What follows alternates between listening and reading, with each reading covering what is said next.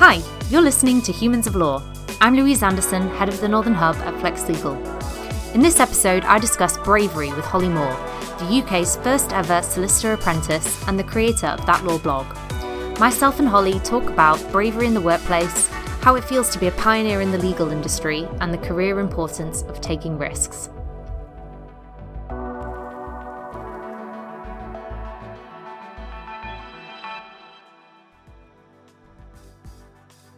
Hi, everyone. Welcome to today's episode of Humans of Law. Today, we are going to be unpicking what it means to be brave, and I am delighted to be joined uh, with Holly. Hi, Holly. Hi. Uh, so, Holly is the UK's first ever in house apprentice. Uh, so, planning to qualify as a solicitor through the apprentice route. Congratulations. Thank you. That is an, an amazing achievement. So, but before we get into that and talk all about your kind of journey today, um, I just wanted to kind of start with a bit of a when you close your eyes, what comes up in your mind when you think of the word bravery? I think it's probably somebody who wants to try new things and isn't scared about either being the first to do it or to sort of pave the way for other people. But I think bravery will mean different things to different people. Whereas, so I'm thinking of sort of personality traits, whereas other people might think of like events or acts. Yeah, but for me, being brave is just not being, even when you are sort of scared to do something, doing it anyway and just mm. being brave enough to sort of take that first step towards doing something. I think that's what bravery means to me. Love that love that. When um, when James and I, um, my colleague, were talking about this before, I had images in my head of like a medieval knight yeah. with armor and a shield. Kind of, there was something for me of like this knight going into battle, like going in ready, you know, facing danger or facing uncertainty. Yeah, 100%. I think that's when you first said bravery, that is literally what came into my mind. Mm. Like a battle on either like a warfield or yeah, someone fighting something. But then when when I unpicked it a little bit and I just thought a bit deeper about it, I think bravery can just can apply to like anyone doing anything really. Yeah.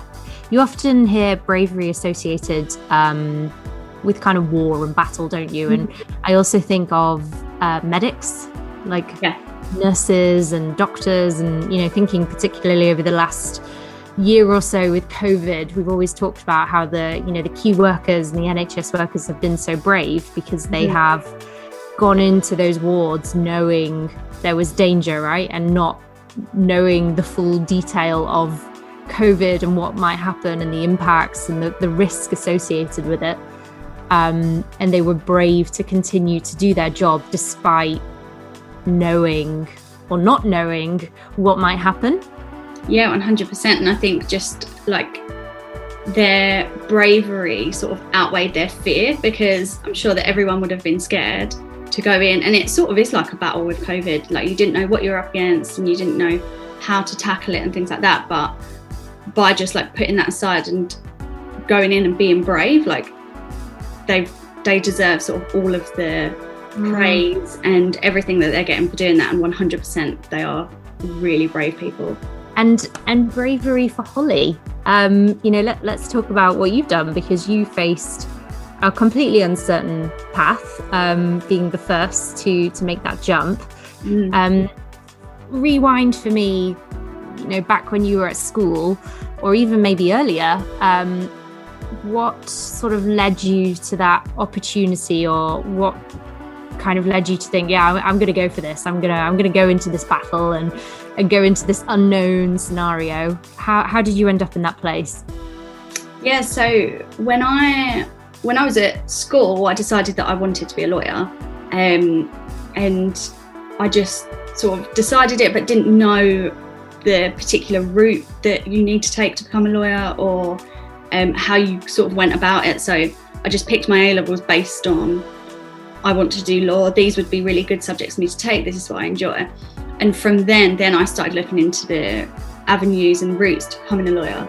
And I'm sure you know, like at college, it's drummed into you that you really should go to full-time university and you know mm. do your personal statement do your ucas application um, if you've got good grades apply to the best universities and you know in my opinion it's mainly to make the schools look good because yeah. then their ratings go up this many percentage of students went to university this percentage went to russell group and, and all the rest of it but when i was at college the situation for me wasn't as sort of clear cut as okay so i'm just going to go to university study law it was I come from a background where um, we're not sort of necessarily like privileged or um, I'm very working class, and none of my family had been to university.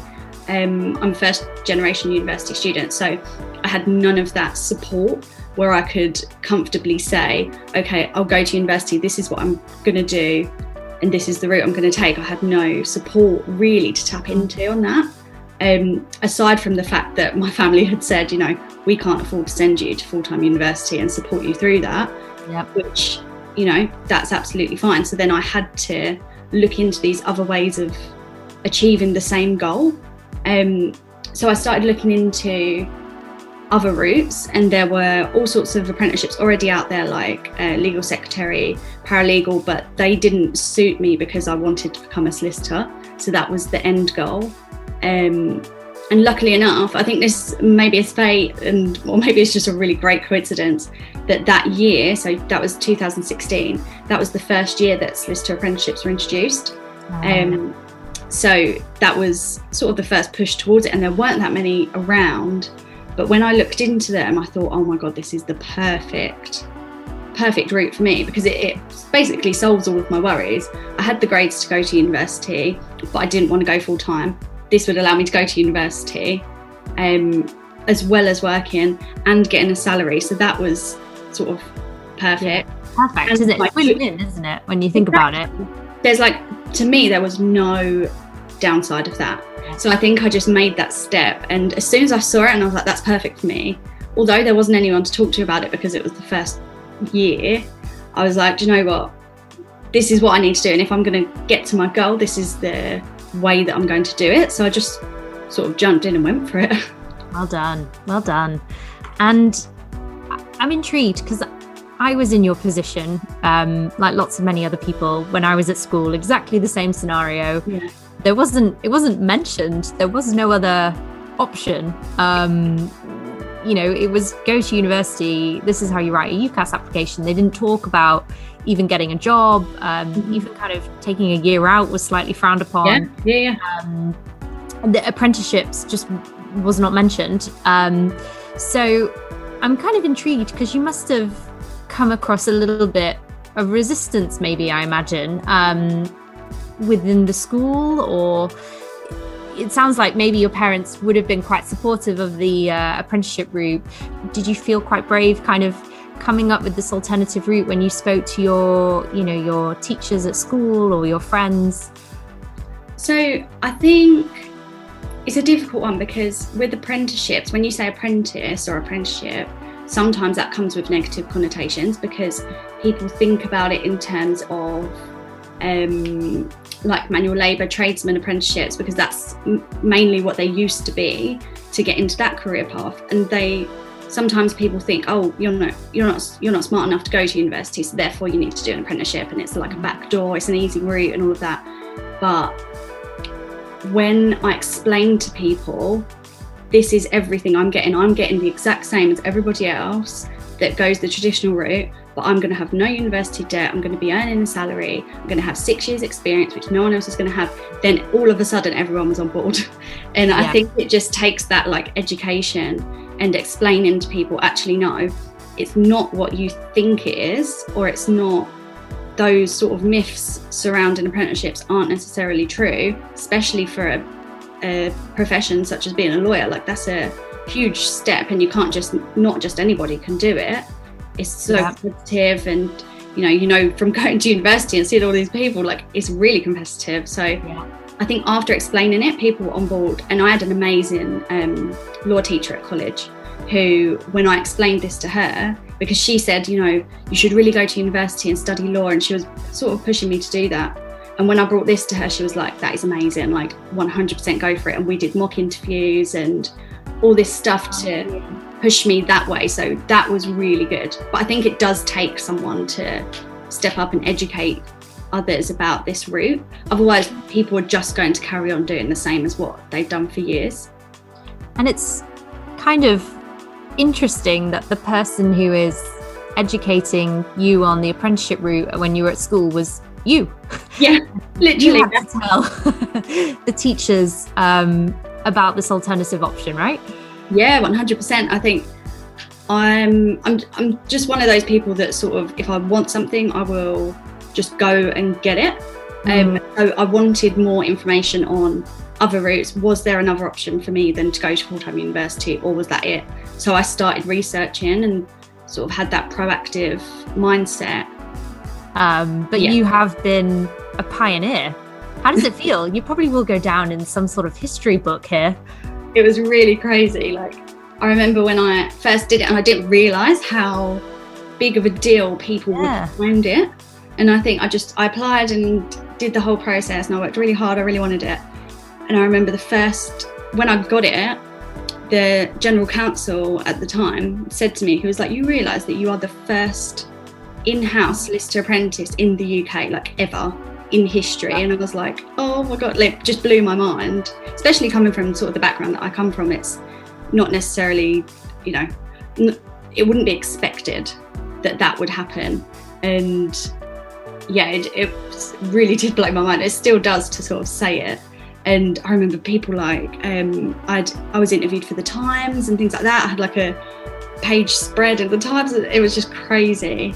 But I think over the years I've sort of built on that to say, okay, so if I'm the first one, then I should be helping other mm. people to then take either take the same route or to just make a good choice about what they want to do and like promoting this route. Because I feel like I would be a bad like a bad um representative. Yeah. Exactly. I just want to like help other people and make sure that they know all of the information because the amount of people that have said like you know you're so brave for being the first one like i'm so grateful that someone did it so that other people could do it yeah, um, yeah. so that like feels amazing to be able to do that and i think that's what makes your story you know even more interesting from a kind of bravery point of view is that you not only were the first person to make the jump and say, actually, I want to become a solicitor and I'm going to do it in this different way.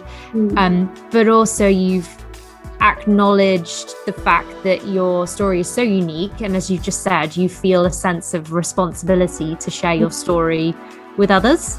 And, you know, that, that that's very that's very brave to make that decision to say hey i'm gonna i'm gonna be really transparent here and i'm gonna share the highs but also i know that you've also shared you know the the honest raw truth um, because yeah. Particularly in a social media world sometimes we only share the the highlights but you've been really honest and said the apprenticeship route is brilliant but also it's it's hard. It's hard work right? Um, to balance yeah. everything.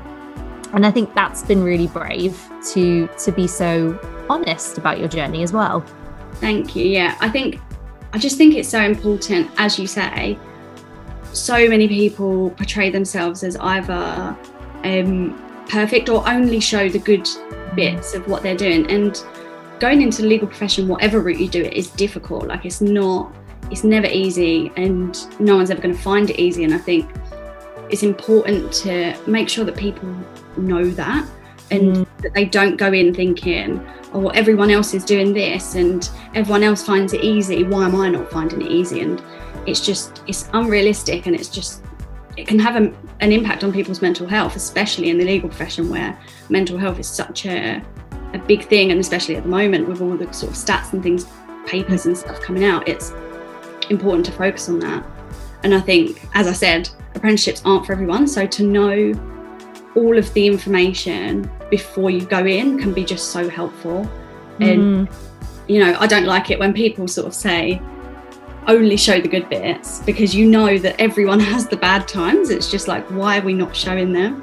But it is scary. Like, of course, it's scary to put everything out there, especially on social media, where, you know, sometimes reactions aren't always nice. I've, I've been really lucky and um, had like brilliant reactions to my content, but it can be a scary subject, especially sharing a new route because you don't know what other people's opinions are going to be. Yeah.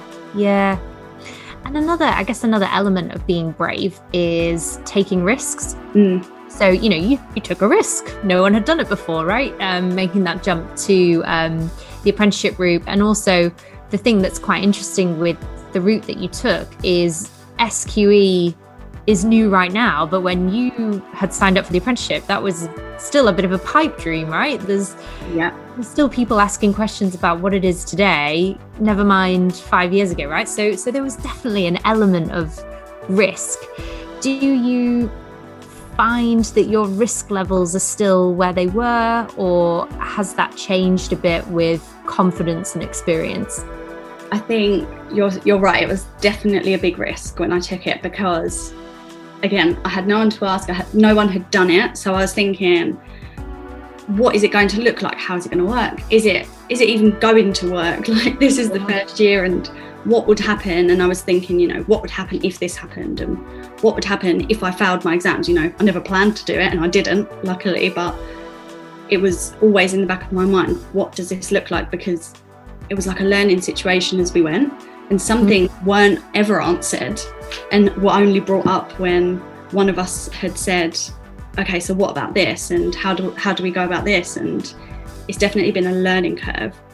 And i think my risk i'm quite risk averse actually. Oh, I, really? Yeah i don't really take many risks but i think when something's like meant to be then it's meant to be and this just had everything for me. So i was like i'm just going to do it and i'm going to take that mm.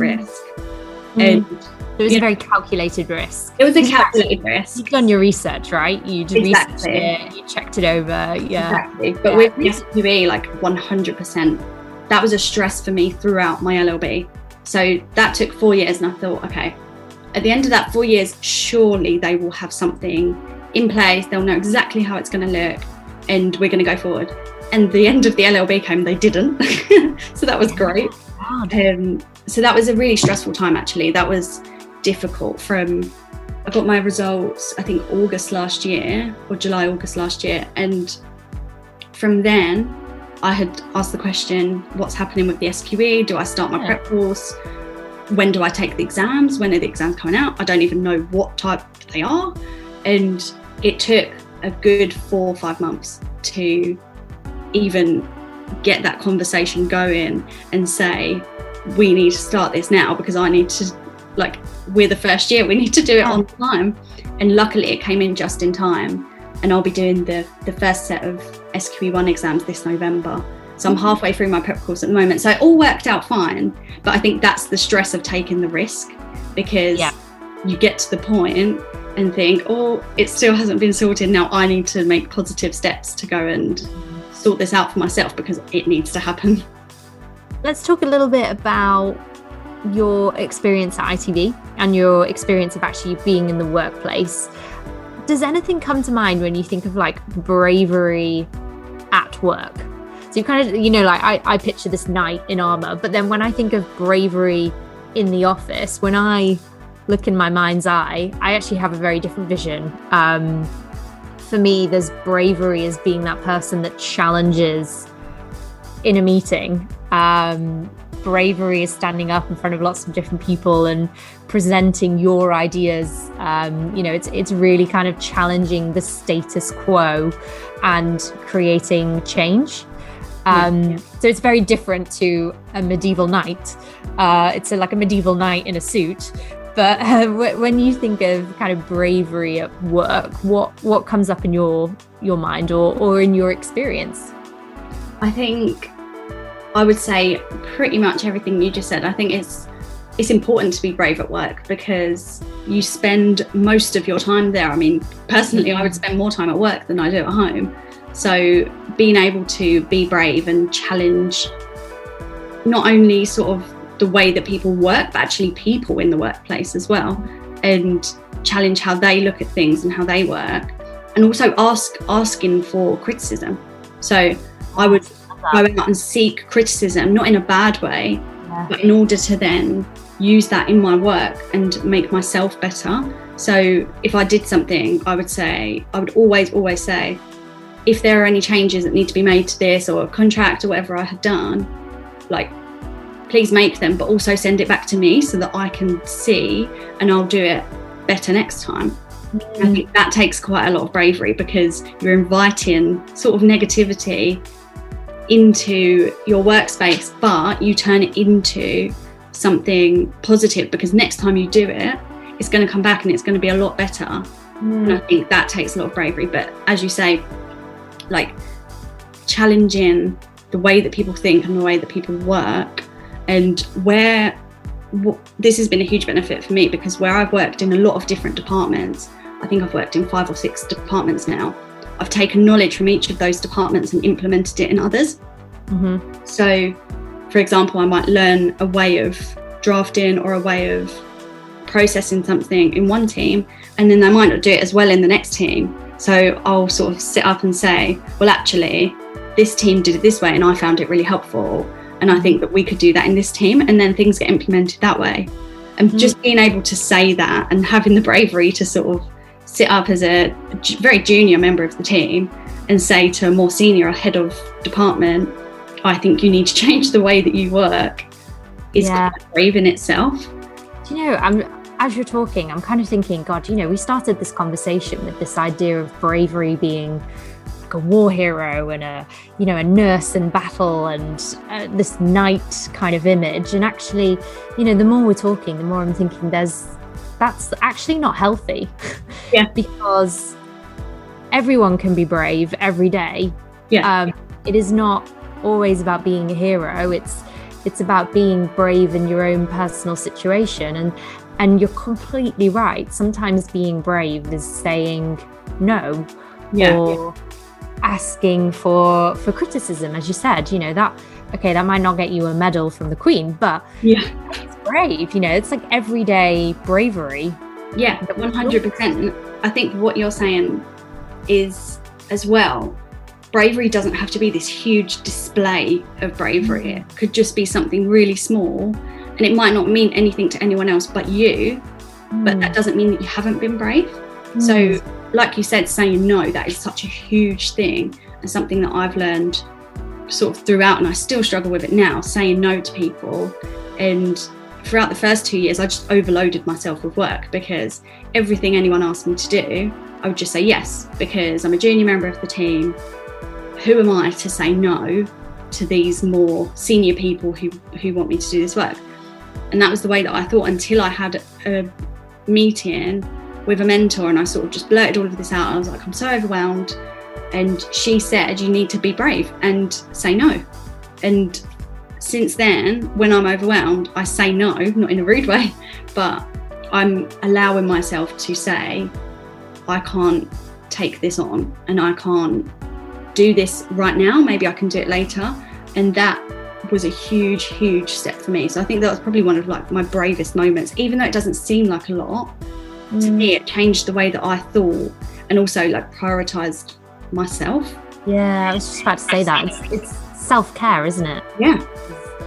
Learning when to look after yourself and actually learning to say no can be self care. Yeah. Absolutely. Brave. Yeah. Yeah. Because I still know people who are like way into their careers that still don't say no. And you can mm-hmm. see the like negative impact that it has on them and their life. And it's really sad. But I think once you've done it, like once you've got over that hurdle of bravery and just bit the bullet and done it, it gets a lot better. So I think mm-hmm. that's like if I had any advice to give to anyone, it would in terms of like bravery in the workplace, it would be set your expectations early and say like but with within the team as well like say no i can't do that i'm sorry or you know don't sit in the office till 10 p.m at night just because you think that you should and i think that's brave just because it's not expected yeah yeah love that love that and that's such good advice and um i guess a piece of advice for me i I look back at my kind of early 20s and I was definitely more risky. Mm. I, d- I think it's a youth thing. I actually do. So I look, I, when I was 18, 19, I can't remember now exactly. I went to South America uh, with with a friend, and we just got like a backpack, got on a bus, and just went around. And I look back, and I'm like, that was madness. That's so brave, though. To me, that is bravery. it was verging on ridiculous. You know, it was before Wi-Fi and 4G and 3G. So there were days where you just go off the grid. My parents didn't know where I was. Blah blah.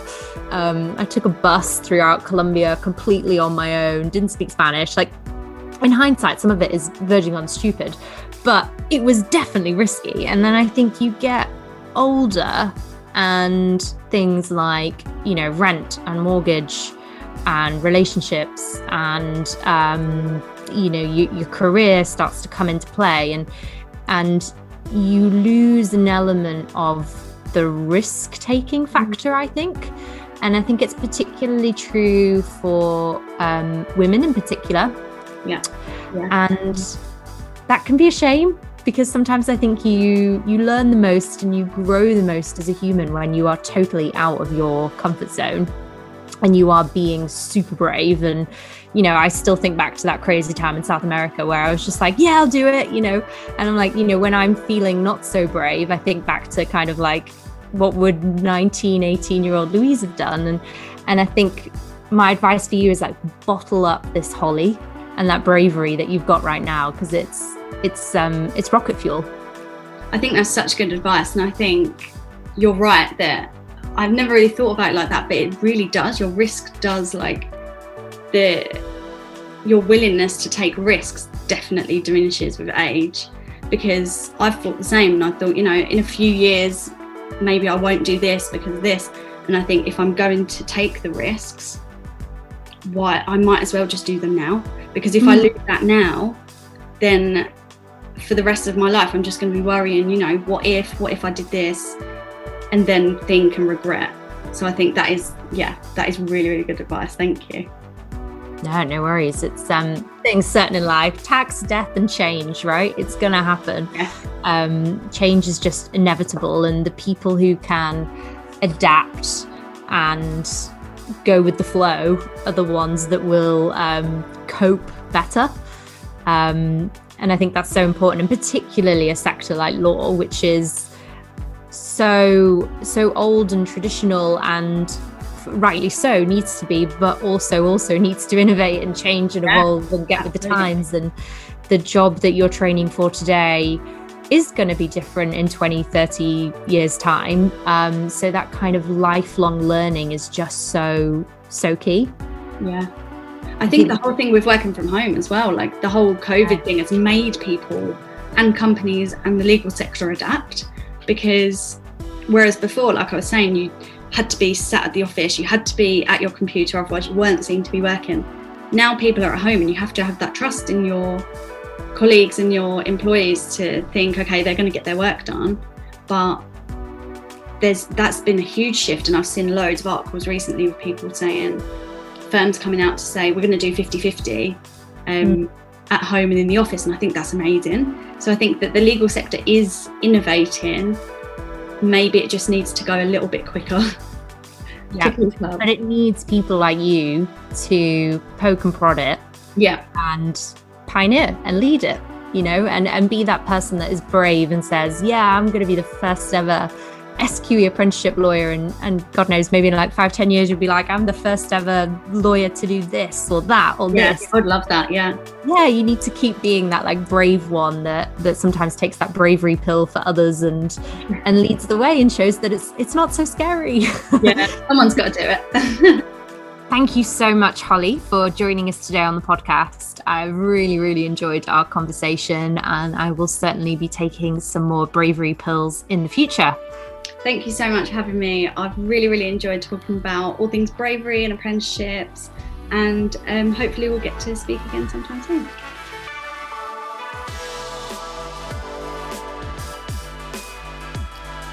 Humans of Law is a podcast produced by Flex Legal, an award winning digital platform connecting interim lawyers and paralegals to the teams that need their support. Learn more at flex.legal. Thanks for listening.